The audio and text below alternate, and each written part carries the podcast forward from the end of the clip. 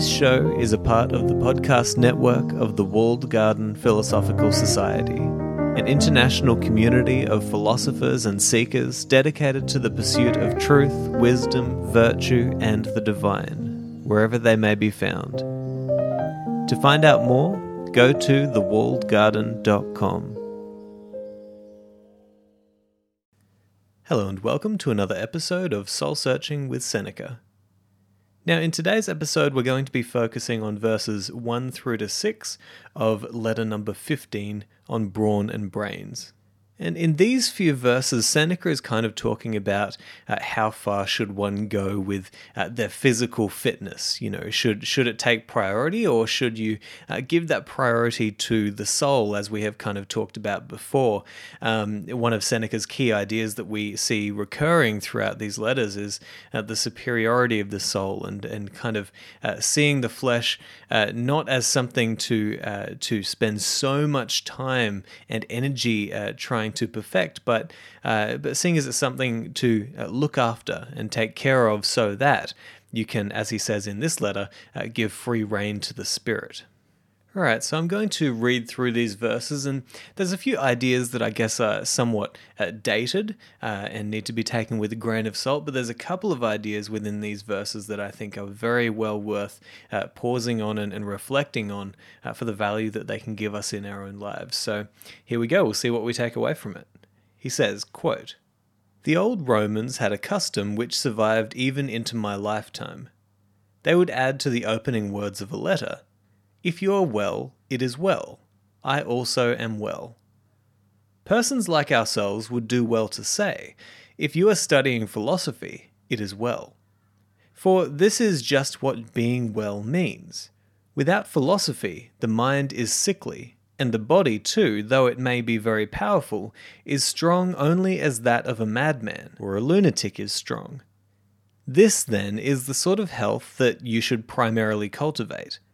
The other kind of health comes second, and will involve little effort if you wish to be well physically. It is indeed foolish, my dear Lucilius, and very unsuitable for a cultivated man, to work hard over developing the muscles and broadening the shoulders and strengthening the lungs. For although your heavy feeding produce good results and your sinews grow solid, you can never be a match, either in strength or in height, for a first class bull. Besides, by overloading the body with food, you strangle the soul and render it less active. Accordingly, limit the flesh as much as possible and allow free play to the spirit. End quote. All right, so here we see Seneca again developing that idea that we've seen him talk about multiple times in his letters, which is this idea that the soul has superiority over the body, right? And I don't know if it's necessarily. I, I, I don't think that the Seneca has this opinion that you know you shouldn't take care of the body. He's he clearly thinks that it's important to look after your body, to nourish it, and to take care of it, right? But only so that it can support the mind, so that it can support the development of your spirit, right? And he says this at the end. He says he says uh, limit the flesh as much as possible and allow free play to the spirit, right? And you know, he, he goes on in, in further passages that we'll talk about uh, to to give us examples of the kinds of exercises that he thinks you know uh, are aiding to his his spiritual development or, or his soul's development, you might say. Uh, but ultimately, he does believe that the most important thing is the soul, which means that everything should serve that purpose, right? Uh, and you know, I think I think that obviously we have information today that can help us to think even better about this. I mean, just knowing that strength training is one of the very few things that we know absolutely uh, aids longevity and flourishing in, in life, and and and and you know, health and well being uh, for long term as well. And it also aids cognitive ability, really does, and and slows down the decline of that cognitive ability. And so, you know, it doesn't have to be uh, like a black or white sort of thing that we're talking about here. And I don't believe that Seneca thinks that either, right? But what he is trying to say is that there's a natural hierarchy in in in the world, and the soul is higher than the body in that hierarchy.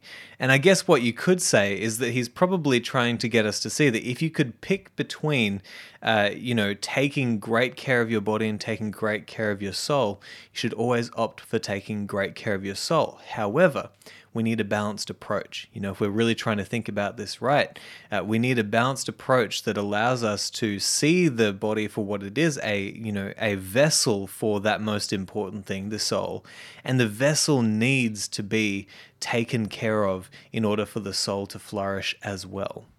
And Seneca also makes an interesting promise here, which is that, uh, you know, he says that this is the sort of health that you should primarily cultivate. The other kind of health comes second and will involve little effort if you wish to be well physically. And so he's kind of saying, listen, if you'll take care of your, you know, if you will study philosophy, if you will dedicate yourself to the uh, to to this pursuit of strengthening your mind and and becoming wiser, right? If you will do that, then you will see that keeping your body healthy doesn't need to be such an arduous task. You just requires a bit of moderation in your food intake, right? Uh, a bit of careful uh, selection of the kinds of foods that you're eating, right? And and also just a little bit of moderate exercise. And, and if you do these little habits over your life, right, then you will maintain a healthy body, you know, if fate allows you to do so. And Seneca goes on to develop this idea in verse 4. He says, quote, now, there are some short and simple exercises which tire the body rapidly, and so save our time. And time is something of which we ought to keep strict account. These exercises are running, brandishing weights, and jumping. High jumping or broad jumping, or the kind which I call the priest's dance, or in slighting terms, the clothes cleaner's jump. Select for practice any one of these, and you will find it plain and easy. But whatever you do, come back soon from body to mind.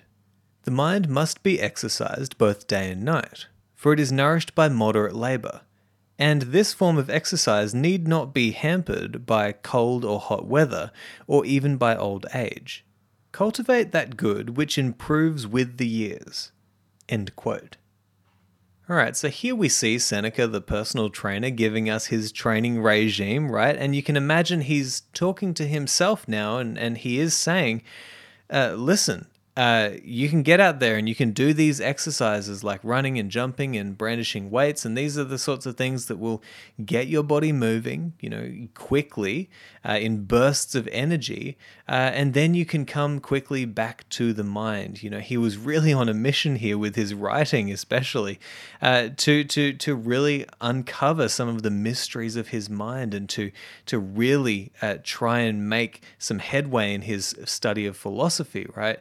And so Seneca was thinking it's way more important for me to spending my be spending my time on my mind and on my soul than it is to be spending it uh, on the body. And so he wanted to get in there quickly and get out. And I think a great modern day example of somebody who does this and who is inspired by this is a guest who I've had on the podcast multiple times, Kevin Vost. Uh, and he actually told me that he was inspired by these words from Seneca because he did uh, a lot of strength training throughout his life. And he was inspired to take up HIT training, high intensity in- interval training, which is exactly the kind of training that Seneca is talking about here with these big bursts of energy, right? Uh, and so it's a very quick workout, but high intensity. And so you get in and you get out and you can, you know, go back to your life, right? And, and it doesn't have to take a lot of time and it doesn't require a whole bunch of, act, uh, of, of, of, of equipment, right? But you can get the job done and you can look after your body. And so uh, Kevin Vost really took this on board and started using this in his own life and, and saw great results. And uh, he's also, you know, an, an, intellectual as well. And so he, he spends a lot of time studying and writing, and that's the most important thing to him. Uh, but uh, but also, I, I, think that there's a really useful piece of information in in that last verse that I read there that can help us to understand why Seneca might be putting so much uh, emphasis on the mind, on the soul over the body. And it's because he says here you should cultivate that good which improves with the years. And that's a really interesting thing to think about, right? Because what does the body do over the years? It decays, right? So that that means something about the nature of the body, but but what does the the soul do? What does the mind do? Of course, there's you know the end of our life. Uh, you know we we might be struck by fate with these uh, you know with diseases of the mind, right? With the diseases of the brain, but ultimately. Uh, you know your wisdom your soul you know your mind your your education your knowledge your understanding uh, these are all aided by your philosophical study and they help you to develop your mind so that it is more beautiful, more valuable, more useful to you over the ages, over time. Cultivate that good which improves with the years, and that is the mind, that is the soul. And so that's a very interesting insight that we get from Seneca here, where we can really start to think about okay, well, maybe this is one of the main reasons why Seneca is thinking it's, it's more important uh, to take care of the mind and the soul over the body. Because it's the thing that is is constantly moving forward and progressing and growing in goodness if you're taking care of it whereas the body is always decaying and it's kind of you know from that old world view it's kind of something that we have to put up with right until we die right it's it's kind of uh, this decaying flesh and so for somebody like Seneca, who's coming towards the end of his life and, and he's thinking, I really want to uh, uh, understand these ideas that I'm developing here. You know, I really want to write and give something to the future generations that can be handed down of value. Uh, to him, uh, he's not so concerned with what people think his body looks like he's not so concerned with, you know, getting a perfect six pack so that he can go to the beach and impress people. He just wants to put up with this body and have it serve him for as long as it can, right? But ultimately, he wants to develop his mind, he wants to develop his soul. And so this is an important point also is that we d- we do need to recognize that this is Seneca talking to himself, right? And so his whole life purpose at this time is to to try and understand these ideas and get something down on paper to hand down to the future generations, right? And, and probably a little bit of uh, trying not to get killed by Nero, which didn't work out so well for him. Uh, but uh, ultimately, th- we need to take all of this with a grain of salt and recognize that hey, if if you're in the military, then you're probably going to want to take care of your body and keep it in peak physical condition. Same with other careers that might require that kind of uh, physical preparedness, right? And not only in those positions, just for everybody, it is so important that you keep your body uh, healthy and well, right? It will aid your mind's development and it will help you uh, to see clearer, to, to think clearer, and, uh, and to, as we've talked about earlier, uh, to aid the longevity of your mind and the, and the cognitive capacity, right? And so it's so important. But hopefully, what this episode has done has shown you the way that Seneca was thinking about his body and his mind towards those last years of his life when he's writing these letters. And to him, it you know, he's a philosopher. He was trying to understand deeper questions, and he needed to spend his time thinking and developing those ideas and writing, right? And and and the body was not something that was first on his mind. It was more of a, a side project to look after the body so that he could continue to think right? And so I hope that these have been some interesting ideas for you to, to think about, and I hope you can also meditate on how they relate to you in your own life. Uh, and, and how you can think about that kind of uh, body mind relationship. So, anyway, I hope you've enjoyed this episode, and I'll talk to you next time.